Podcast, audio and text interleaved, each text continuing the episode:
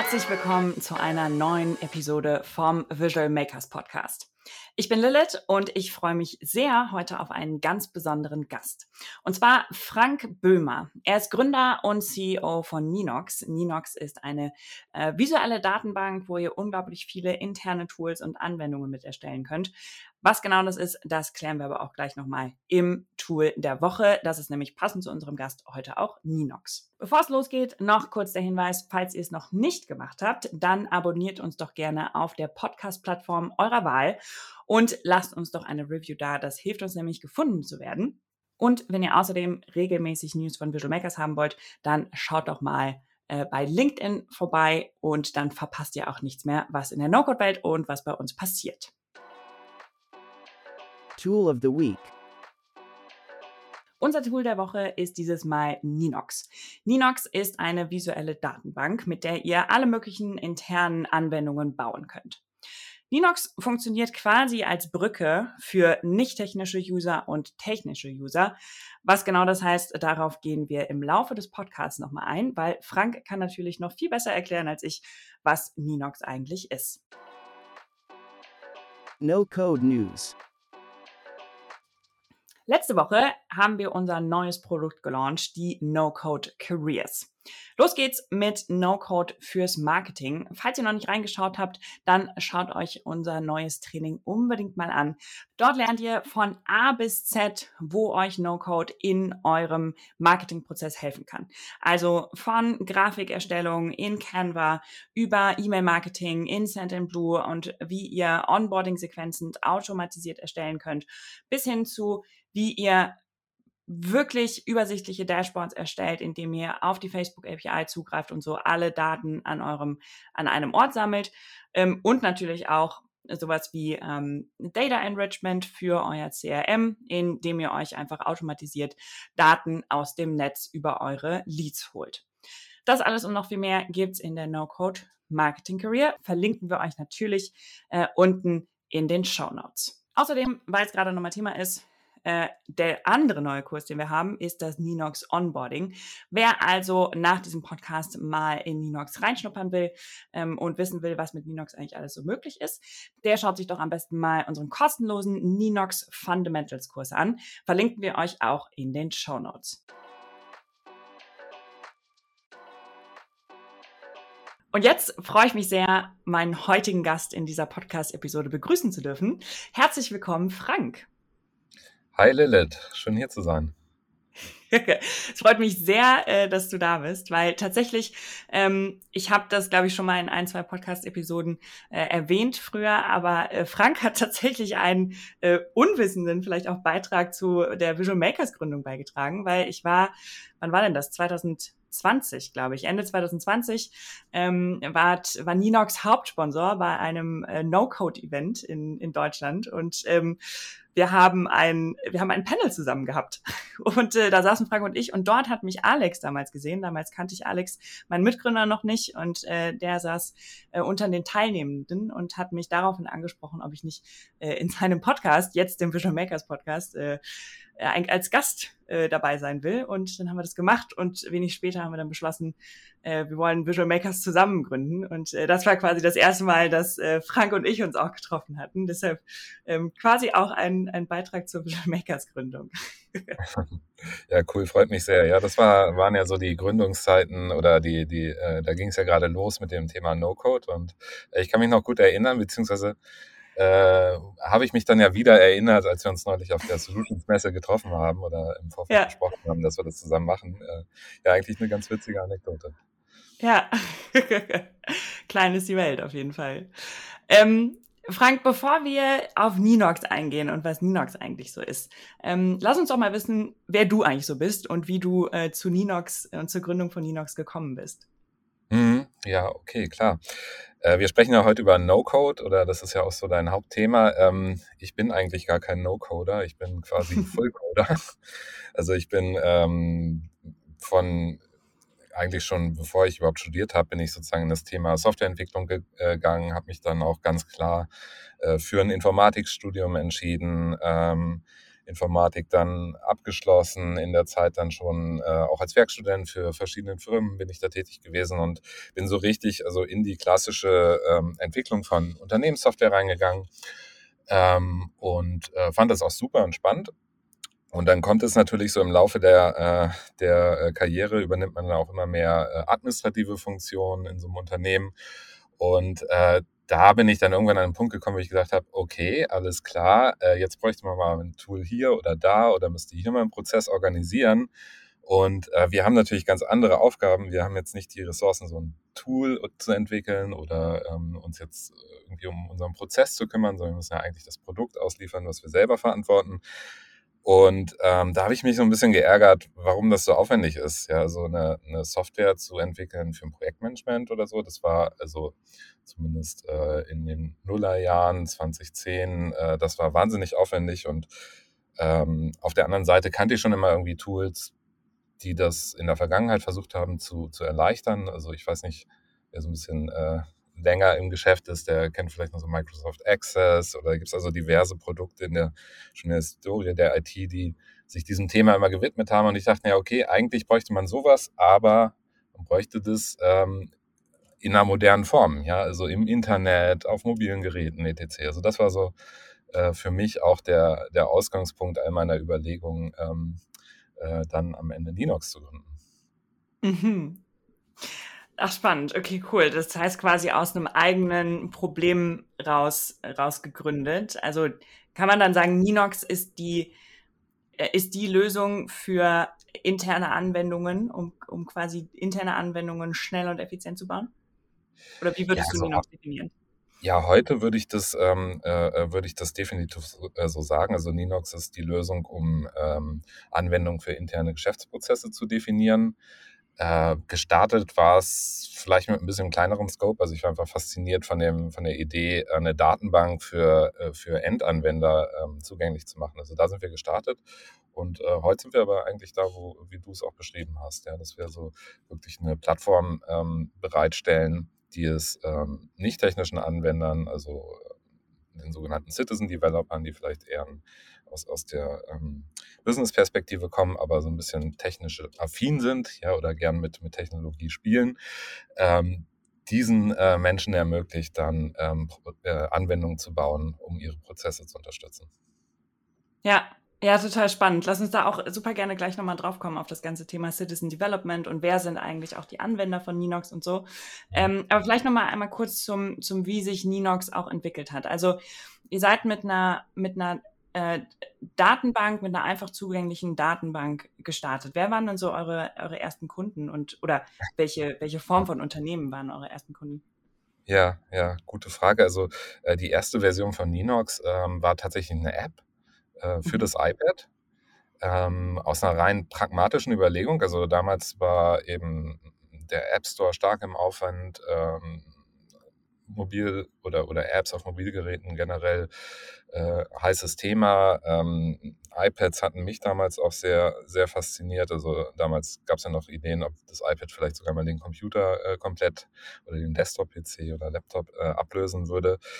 Ähm, und äh, Apple hat dann eben diese Plattform bereitgestellt, auf der man auch gleich international mit geringem Aufwand Software vertreiben konnte. Und ähm, so ist Ninox gestartet quasi als App für Einzelanwender, die äh, sich so ihr semi-professionelle bis professionelle äh, Themen organisieren konnten. Also da war wirklich ein, sag ich mal, querfeld ein alles Mögliche dabei, vom äh, Münzsammler, Briefmarkensammler bis hin äh, zu ähm, professionellen Anwendern, die im Unternehmenkontext dann ähm, ihre äh, Projekte gemanagt haben oder ähm, Inventar verwaltet haben, etc. So sind wir gestartet. Ja. Ach, spannend, okay, cool. Und die, und die Apps gibt es ja auch, auch immer noch. Ähm, mhm. Und wie ging es wie ging's dann weiter? Wie hat sich Ninox dann weiterentwickelt? Ja, das ging äh, so weiter, dass wir äh, mit den Apps äh, wahnsinnig erfolgreich waren in Anführungszeichen. Ja, also ähm, wir haben wirklich super Feedback bekommen. Die Leute waren von von Tag 1 eigentlich begeistert, haben auch äh, Reviews hinterlassen äh, und konnten, weil sie eben das bauen konnten, was sie sich immer vorgestellt hatten. Ja, also diese, diese kreative Energie, die No-Code generell, glaube ich, freisetzt, ähm, die mhm. war damals eigentlich schon zu spüren. Äh, und es ging eben so weit, dass ja, wir also damals, auch. Damals von welchem Jahr reden wir? Reden wir von so 2013, 14? 20, äh, 2014. Ähm, ich glaube, wenn ich mich richtig erinnere, April 2014 äh, kam sozusagen die Version 1.0. Mhm. Ähm, ja, also äh, das haben wir dann komplettiert, ähm, eben dann noch fürs iPhone eine App gebracht, für den Mac auch äh, eine App gebracht, sodass also die, die, der Apple-Kosmos ähm, komplett bedient war. Und wir waren dann eben in dem Sinne erfolgreich, dass wir so ähm, begeisterte Nutzer hatten und auch in diesen Kategorien, also zum Beispiel ähm, äh, äh Produktivität nicht, aber ähm, B2B-Software, äh, in bestimmten Märkten, also vor allem im deutschen Markt, auch äh, Leader waren. Ja? Das heißt, wir waren die meist heruntergeladene und auch umsatzstärkste App dort. Äh, bloß ähm, kam dann irgendwann auch die Erkenntnis, okay, so groß ist der Umsatz aber nicht, um dort wirklich eine, eine große Firma drauf aufbauen zu können. Also sprich, der App Store zumindest zu diesem Zeitpunkt hat für ähm, andere Themen wie Spiele oder To-Do-Apps etc. sehr gut funktioniert, aber für Business-Software eigentlich nicht. Und äh, aus dieser Erkenntnis haben wir dann gesagt, okay, es muss ein anderes Modell her. Äh, wir müssen das eigentlich äh, dahin bringen, wo es auch hingehört. Es muss eine echte Business-Software werden, die teamfähig ist ähm, und äh, die einem Software-as-a-Service-Modell äh, folgt. Ja? Und äh, da haben wir dann ganz viel Energie reingesteckt und ähm, das Produkt natürlich technisch äh, hinter der Fassade stark auch neu strukturieren müssen, alle Prozesse einziehen müssen, um wirklich so einen Service zu ermöglichen. Äh, und das haben wir in 2017 gelauncht. Und wenn wir Ninox betrachten, dann würde ich eigentlich sagen, also das heutige Ninox ist das, was wir dann 2017 so auf, auf den Ideen der alten App dann äh, neu äh, aus der Taufe gehoben haben. Hm. Ja, ja, super spannend. Ähm, auch so eine Entwicklung dann so mitzumachen, wohin, wie entsteht, wie wird eigentlich ein Business draus? So, ähm, ja. Ähm, wofür nutzen denn heute eure Kunden Ninox? Was wird damit gebaut? Hm, also wir haben äh, da ein sehr breites Spektrum, muss ich sagen, äh, in jeder Dimension. Ja, also einmal hm, geografisch äh, sind wir in sehr vielen Ländern aktiv. Natürlich die mhm. deutschsprachigen Märkte sind schon für uns äh, ähm, weiterhin sehr wichtig. Ähm, aber wir erreichen einfach eine internationales, äh, internationale Zielgruppe. Äh, wir haben Unternehmen in fast allen Branchen. Also wir haben nochmal eine Analyse gemacht. Da ist eigentlich alles dabei, ähm, von NGO äh, bis irgendwie Stahl äh, sozusagen oder Bau, alles dabei. Und die Use Cases sind auch sehr breit, aber es gibt natürlich Schwerpunkte. Und was wir jetzt rausgefunden haben, ist, dass vor allem in den nicht so digitalen ähm, äh, Industrien, ja, also sei es nun Bauwesen, fertigende Unternehmen, auch Gesundheitswesen zum Beispiel, also so ganz klassische Industrien äh, oder Verticals, die schon sehr etabliert sind. Äh, dort gibt es einfach einen wahnsinnig hohen Bedarf. Die sind mit der Digitalisierung noch gar nicht da, wo wir als Privatmenschen zum Beispiel sind. Ja, häufig arbeiten die dann äh, intern noch mit sehr alten Systemen oder mit Excel oder auch äh, Papier und Stift noch. Ja, und äh, diesen Bedarf können wir ganz gut bedienen. Und die Prozesse und Anwendungsfälle, die wir unterstützen, sind eigentlich so ganz klassische Unternehmensprozesse. Also ähm, äh, gar nichts sehr Exotisches, sondern es geht eben darum, ähm, Kunden zu verwalten, äh, Kundenbeziehungen äh, nachzuhalten, also CRM, äh, Verkaufsprozesse, ähm, äh, Einkauf, ähm, Produktion, also all diese Themen, bloß eben integriert, ähm, äh, digitalisiert und vor allem sozusagen diese Integration auf der einen Seite, ich habe irgendwie finanzielle Themen und auf der anderen Seite habe ich ja dann am Ende die Mitarbeiter, die es umsetzen müssen. Also zum Beispiel beim Bauunternehmen, klar habe ich irgendwo mein, meine Rechnung aber oder, oder mein Angebot, aber ich habe ja auch die Menschen und die Mitarbeiter auf der Baustelle, die auch auf diese Information zugreifen äh, müssen. Ja, also dieses, dieses alles äh, in einer Plattform zu integrieren, das ist eigentlich unsere Spezialität. Ja, Ja, Wahnsinn. Auch gerade dann auch nochmal mit als, als mit den Apps, mit den Mobile Apps quasi als Erweiterung, die dann auch, also wo ich äh, auch gehört habe, dass das gerade auf dem Bau äh, einfach das iPad mitzunehmen oder im Gesundheitswesen äh, damit einfach sehr, sehr mobil im wahrsten Sinne des Wortes äh, unterwegs sein, jetzt sein zu können. Ähm, wenn du gerade von nicht digitalen Branchen sprichst und wahrscheinlich auch ja nicht digitalen Teams auch auf die Ninox nutzen, ähm, gibt es da Herausforderungen, auf die ihr immer wieder stößt, wenn es so darum geht, Ninox in Unternehmen und gerade in nicht digitalen Branchen zu, zu etablieren? Ja, durchaus. Ne? Also es ist, glaube ich, ein, ein Generationswandel, der, ähm, der stattfindet. Ähm, es kommt natürlich häufig ähm, tatsächlich, kommen Themen wie, naja, das haben wir schon immer so gemacht, das also manchmal fehlendes Problembewusstsein, ja, dass man einfach sagt, okay, äh, mein Prozess läuft doch, warum soll ich den jetzt äh, digitalisieren? Ist doch alles gut. Ähm, ähm, oder eben das Zweite, und das ist, glaube ich, so eine Herausforderung für No-Code, aber eben auch die, die Chance. Ähm, man braucht natürlich immer jemanden, der sozusagen die kreative Energie dann auch hat, ja, der sozusagen übersetzen kann, ich habe hier das Werkzeug, mit dem ich äh, alles erreichen kann und ich sehe hier das Problem, das ich damit lösen kann. Und das, das zu verbinden, das ist eigentlich ähm, die, glaube ich, die größte Herausforderung für, für fast alle Anbieter, ja. Also deswegen ähm, setzen wir jetzt auch sehr stark darauf, einfach diese Geschichten zu erzählen, äh, um, um Beispiele zu geben oder Role Models auch zu geben und zu sagen, okay, hier ist vielleicht jemand in einer Organisation, der hat das Thema Digitalisierung ernst genommen, der kümmert sich darum und ähm, der erzielt damit auch Erfolge, die das Unternehmen insgesamt voranbringen. Und diese Geschichten zu erzählen, ist, glaube ich, äh, fast der beste Weg, um dann auch andere äh, zu inspirieren, No-Code zu nutzen, um ihr Unternehmen dann voranzubringen am Ende. Ja, und wer sind aus deiner Erfahrung so die Leute, die diese kreative Energie mitbringen? Ähm, sind das Leute, die schon technisches Vorwissen haben oder äh, in begrenzter Form? Oder wer, glaubst du, sind so die typischen Leute? Ja, genau. Also ich glaube, man kann die sogar erkennen, weil häufig ähm, haben die, äh, machen die schon sehr viel mit Excel zum Beispiel. Ja? Die äh, bauen mhm. also diese äh, komplizierten Excel-Spreadsheets ähm, und organisieren alles mit äh, Schriften und Farben und ähm, allen Möglichkeiten, die Excel da bietet. Ähm, und wenn man die sozusagen befähigt, ähm, eben ein Tool zu verwenden, das vielleicht mehr Struktur anbietet oder auch mehr Automatisierung anbietet, äh, dann ähm, sind das eigentlich genau die richtigen Leute, ja, weil sie haben so ein bisschen, es ist schon ein bestimmter Typus, ja, sie haben also das, das Verständnis vom Prozess, ähm, sie haben vielleicht auch die Freiheit, äh, sich da ähm, gedanklich mit auseinanderzusetzen und ähm, die haben Hang dazu, Dinge zu strukturieren.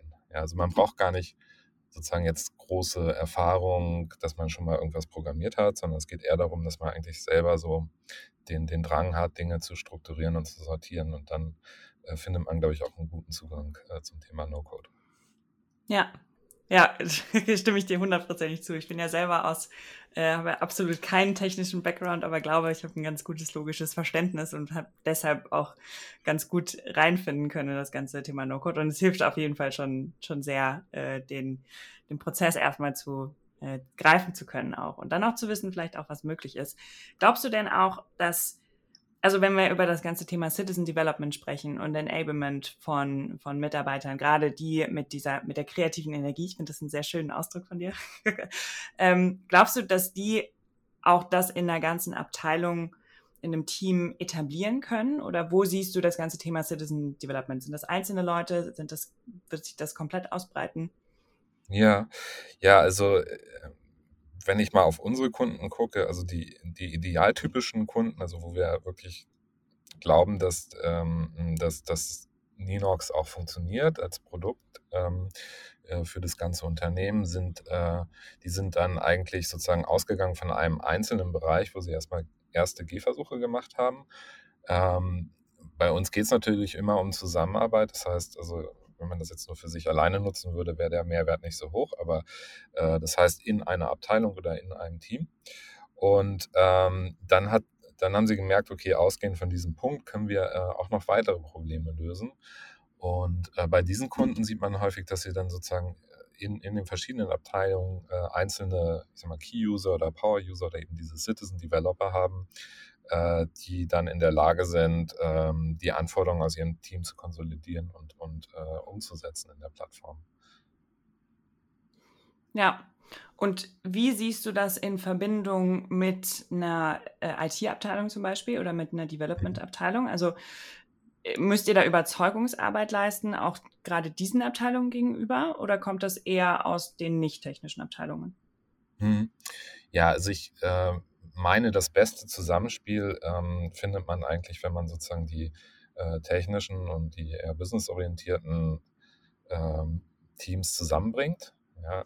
Äh, am Ende ähm, ist es natürlich so, dass äh, das Thema No-Code häufig eher aus einer Business-Perspektive getrieben ist, weil dort einfach sozusagen der Leidensdruck ja höher ist. Also man, man braucht, äh, man braucht neue Lösungen oder äh, will sich verbessern. Ähm, und ich meine aber, dass ähm, No-Code als auch Low-Code-Plattformen da eine gute Chance binden, so, äh, bilden, sozusagen eine gemeinsame äh, Sprache zu finden. Ja, dass also ähm, die, die äh, eher flach, fachlich oder, oder businessorientierten äh, Mitarbeiter, die können sozusagen dann äh, die Plattform nutzen, um ähm, ja, neue Prozesse zu etablieren oder, oder neue Funktionalität äh, zu bauen. Aber manchmal haben sie dann ja Bedarf an äh, komplexen Automatisierung, Integration oder vielleicht geht es dann einfach über das hinaus, was man sozusagen jetzt äh, aus einer nicht technischen Sicht noch ähm, ja, auch durchdenken kann. Und ähm, das ist eigentlich dann eine große Chance, dass ähm, IT und Fachbereiche über so eine Plattform deutlich besser ähm, zusammenarbeiten können und viel schneller Ergebnisse erzielen. Ja, insofern äh, glaube ich, wird es dahin auf jeden Fall gehen in diese Richtung, ähm, dass, dass diese Tools auch eher strategisch quasi in einem Unternehmen eingesetzt werden und man sich überlegt, okay, wer hat da jetzt welche Rolle, wer ist für welche Themen verantwortlich, äh, wer kümmert sich zum Beispiel um Integration, Sicherheit und wer kümmert sich vielleicht eher darum, jetzt den nächsten Report zu bauen oder das ähm, äh, äh Formular zu designen. Äh, ja, total. Ähm, begegnet euch denn manchmal auch das Argument äh, Schatten-IT? Also wo, weil, also wir merken das zum Beispiel bei Unternehmen, dass da eine ganz große Gap ist zwischen, ähm, es gibt äh, IT-Teams äh, oder Dev-Teams, die sagen so, ey, super cool, ähm, lass uns No-Code einführen, das unterstützt uns total und wir, wir, das sind quasi Zweige, die wir in die ähm, unterschiedlichen nicht-technischen Teams dann auch teilweise bringen. Ähm, und dann gibt's die, die halt unglaublich viel Angst haben äh, vor oh Gott, es entsteht völliges Chaos, äh, wenn wir ähm, wenn wir unsere Mitarbeiter enablen. Und wir merken immer wieder, dass das unglaublich viel mit Unternehmenskultur tatsächlich zu tun hat. Äh, wie erfolgreich ähm, solche Anwendungen in, in einem Unternehmen sein können. Begegnet euch das auch? Ja, also ich glaube, das ist äh, eigentlich, äh, das ist natürlich ein ganz wichtiger Punkt. Und äh, es ist ja auch nicht ganz unberechtigt. Ja, also am Ende ähm, muss ja ein Unternehmen sicherstellen, dass zum Beispiel die Daten sicher gespeichert sind, dass ähm, Themen wie Autorisierung, Authentifizierung geregelt sind, dass man also nur das auch machen kann, was man äh, machen darf.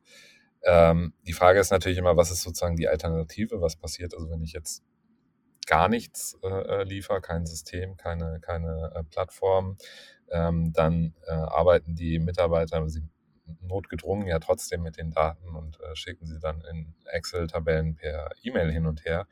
Ähm, mhm. Das ist ja auch keine, äh, keine Sicherheit. Also insofern ähm, ist, glaube ich, die richtige Antwort, dass man ähm, eine Plattform ganzheitlich einführt, ja, und ähm, sozusagen den IT-Verantwortlichen und Sicherheitsverantwortlichen ähm, auch ähm, die Tools an die Hand gibt, dass sie sozusagen diese Sicherheitsinteressen äh, und, und, Anforderungen sicherstellen können über die Plattform, ja. Ähm, wir bieten da zum Beispiel ähm, ausgefeilte Rollenrechte-Modelle, über die man das dann ganz detailliert steuern kann, wer jetzt überhaupt wo zugreifen kann. Ähm, aber am Ende, du hast gesagt, Unternehmenskultur, Genau, also ich glaube, das ist der richtige Punkt. Man muss halt überlegen, wie nutze ich das, wie nutze ich die Technologie, ähm, wie kann ich sie in meinem Kontext sinnvoll verwenden und wie kann ich eben auch sicherstellen, ähm, dass ähm, ja, die Datensicherheit, Datenschutz gewährleistet sind. Ja, ja, total. Und äh, auf den Punkt würde ich auch gerne nochmal eingehen, genauso wie auf den, also auf das ausgeklügelte Rechtemanagement, wie auf den Integrations- und Automatisierungsaspekt von, äh, von Ninox. Ähm, einmal zum, zum Rechtemanagement, das ist ja wirklich, also das habe ich bei noch keinem anderen No-Code-Tool tatsächlich gesehen, ähm, von, dass man so detailliert äh, auch komplett individuelle Rollen bestimmen kann, denen man dann aber wiederum für jede Datenbank und für jede Tabelle sogar einzelne ähm, Rechte äh, zuweisen kann. Ähm, wie ist das gekommen, dass ihr das so, also du hast es gerade schon, schon angeteasert quasi, aber wie ist das gekommen, dass das, ihr das so ausgefeilt äh, gebaut habt?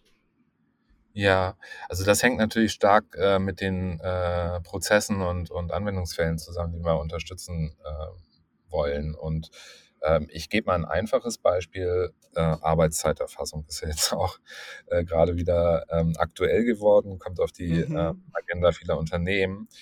Ähm, also mit Linux kann man auch Arbeitszeiterfassungslösungen bauen. Und ähm, da geht es natürlich darum, wenn man sich das, diesen einfachen Case mal anschaut, da geht es darum, also dass der individuelle Mitarbeiter im Unternehmen seine äh, persönliche äh, Zeiten eintragen kann, Urlaubsplanung machen kann, etc. Äh, dann äh, darauf liegend in der Regel so eine Art Freigabeprozess, also der Teamleiter oder so, der äh, wäre dann ja zuständig zu sagen, okay, passt, ähm, die Stunden überprüft, da ist auch nichts irgendwie abweichend vielleicht von gesetzlichen Regelungen, also zum Beispiel äh, nicht zu viel Überstunden gemacht. Ähm, sozusagen also diesen Freigabeprozess und dann am, am Ende äh, soll natürlich eine HR-Abteilung irgendwie gesamtheitlich auf die Daten ähm, schauen können, um vielleicht die Lohnauswertung zu machen oder einfach nur äh, die Kontingente zu überprüfen, dass jetzt nichts irgendwie ähm, ja, da aus dem Ruder läuft. Also insofern gibt es da schon in so einem einfachen Prozess wahnsinnig viele ähm, unterschiedliche äh, Stakeholder, die da unterschiedliche Rechte haben.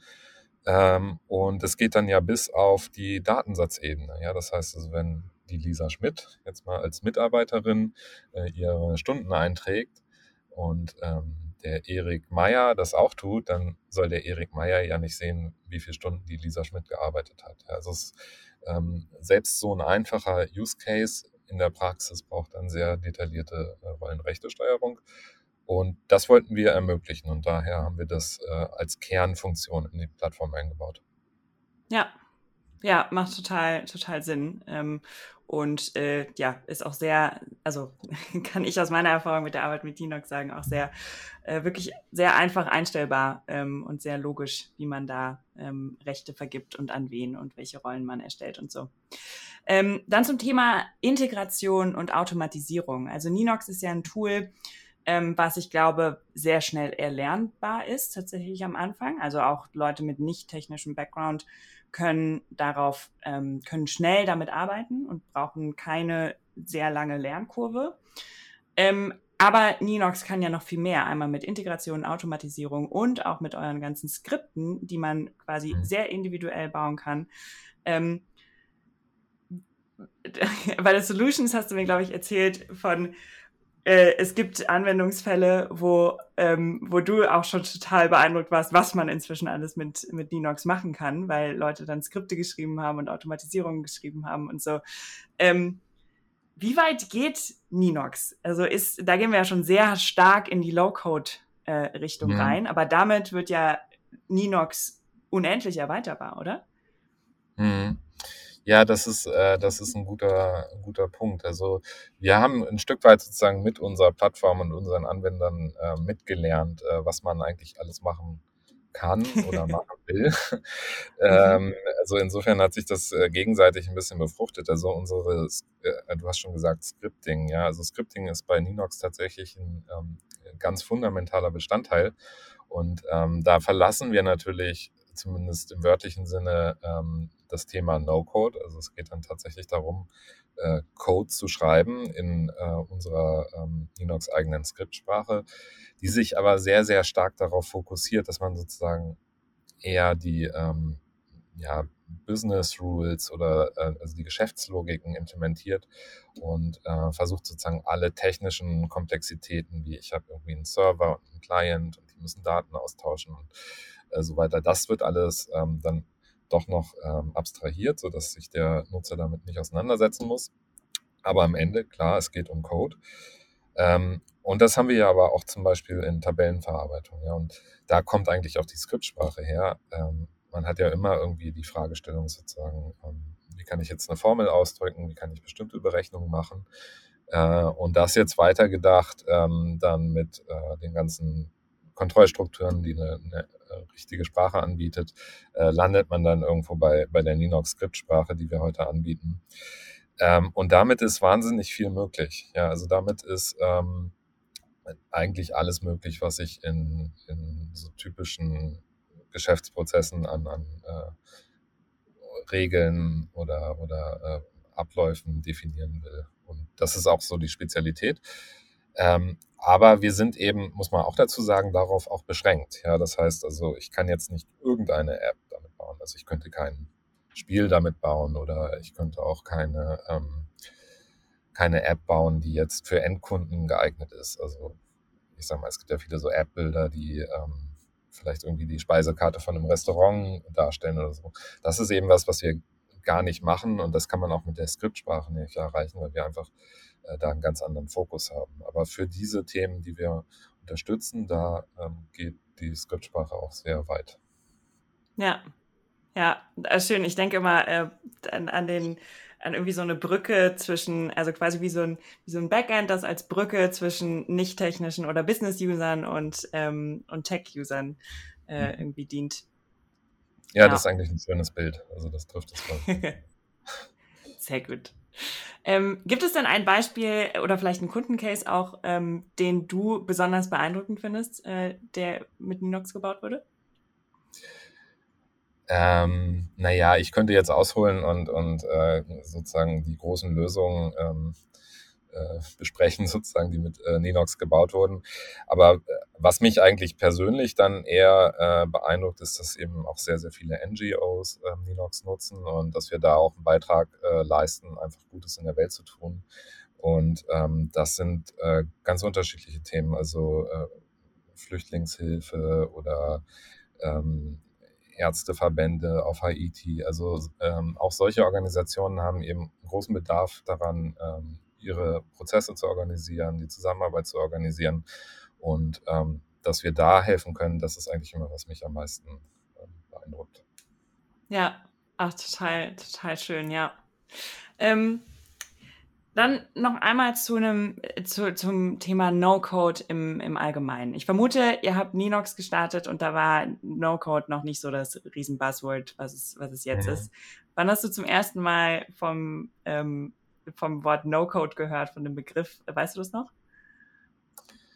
Gute Frage. Also ich würde sagen, das war, ähm, äh, das war um die Zeit, als wir auch uns entschieden haben, ähm, sozusagen äh, Venture-Kapital äh, zu suchen. Ja, wir waren ja in 2018 hier äh, in Berlin in dem Techstars Accelerator-Programm. Und äh, um die Zeit, meine ich, mich zu erinnern, kam das Thema äh, No-Code auf. Man hat dann auch so von ersten ähm, sehr stark finanzierten Startups gehört, wie Airtable zum Beispiel. Ähm, äh, um den Dreh haben wir, glaube ich, auch ähm, das heutige Make, also Integromat, äh, das erste Mal ähm, äh, äh, kennengelernt oder kam, kam auf den Radar. Also das war so der, der Zeitpunkt, ähm, wo der Begriff geprägt wurde. Ja, die Begrifflichkeiten sind ja auch, also ich finde es ganz witzig, weil ich zum Beispiel bin der Meinung, No-Code ist eigentlich so das falsche Wort, weil es heißt ja nicht No Code, sondern, also kein Code, sondern am Ende kommt ja trotzdem Code raus in den meisten Fällen. Ne? Man hat halt nur ein anderes Interface, wie man, wie man das so bedient. Ähm, und auch die ganzen Begriffe Citizen Development äh, oder Citizen Developer und so finde ich, also ich finde äh, manche der Begriffe tatsächlich sehr diskutabel. Das würde vielleicht aber auch nochmal eine ganze Folge füllen.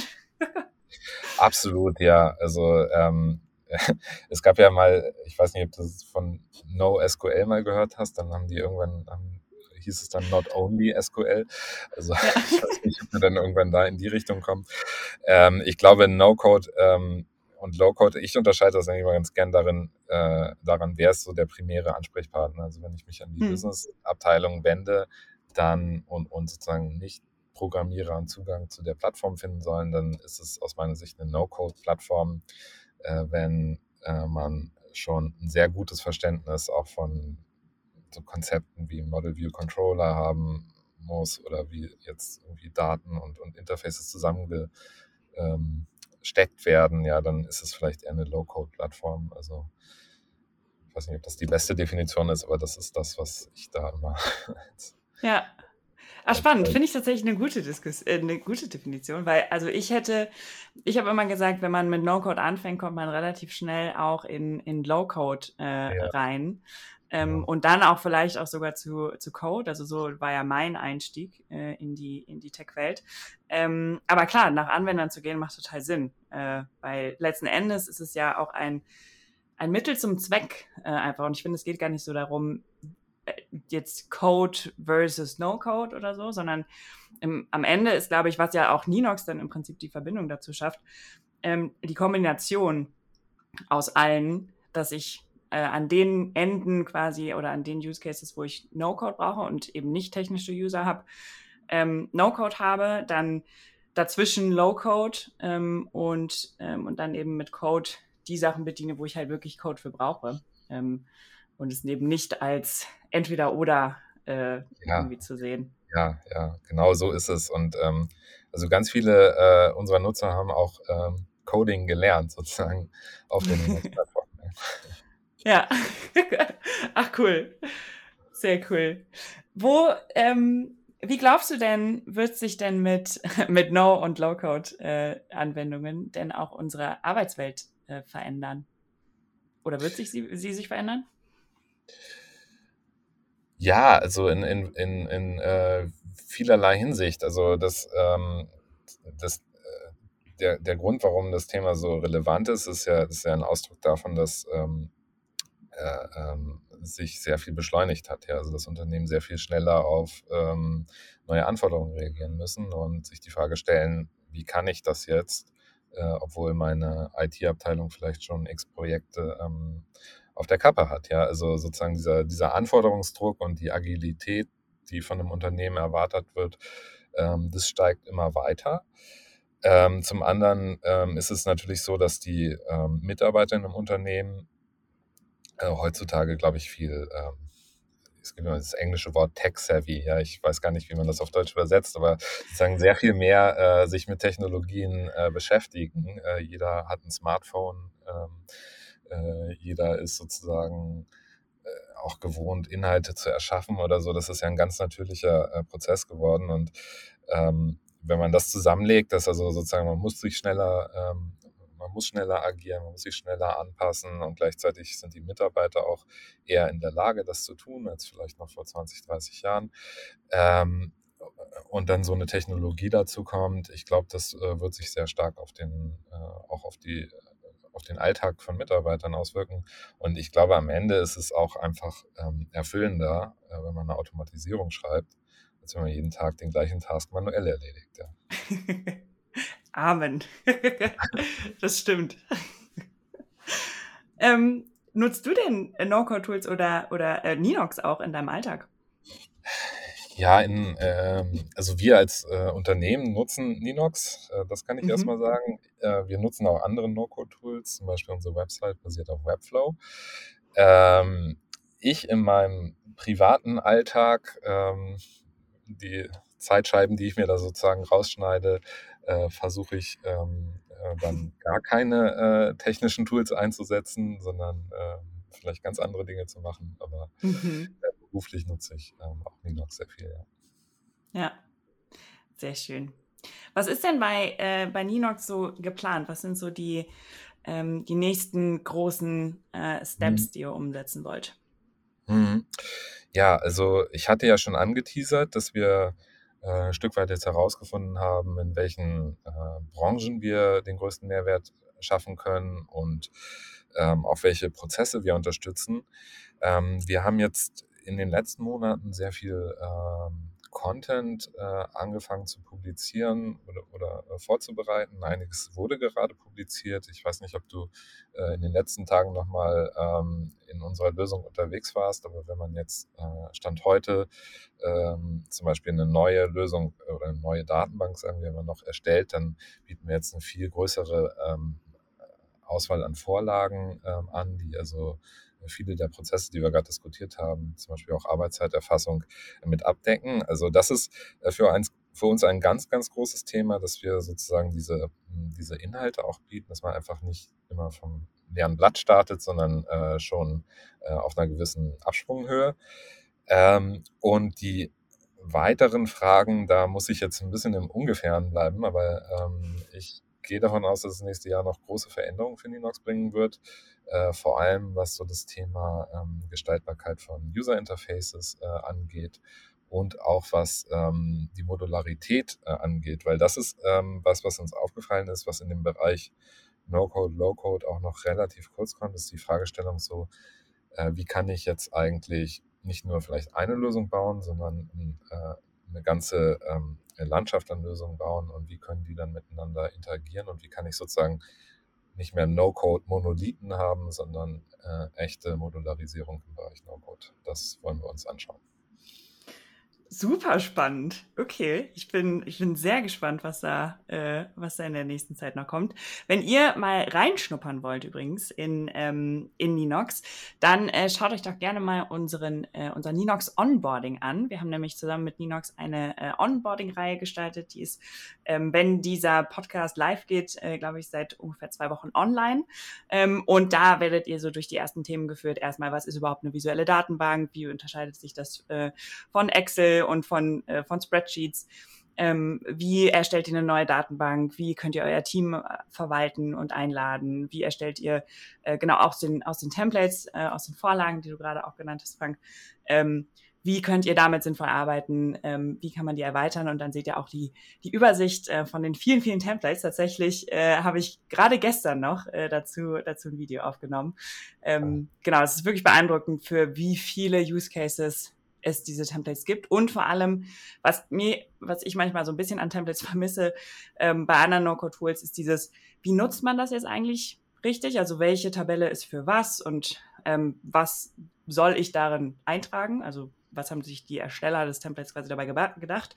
Und da gibt es bei Ninox auch immer einen kleinen, kleinen Infopunkt, ähm, der einmal quasi genau durch das Template führt, was soll man wo machen und was kann man wo machen. Und ähm, genau, und das Ganze lässt sich aber auch noch so beliebig äh, erweitern.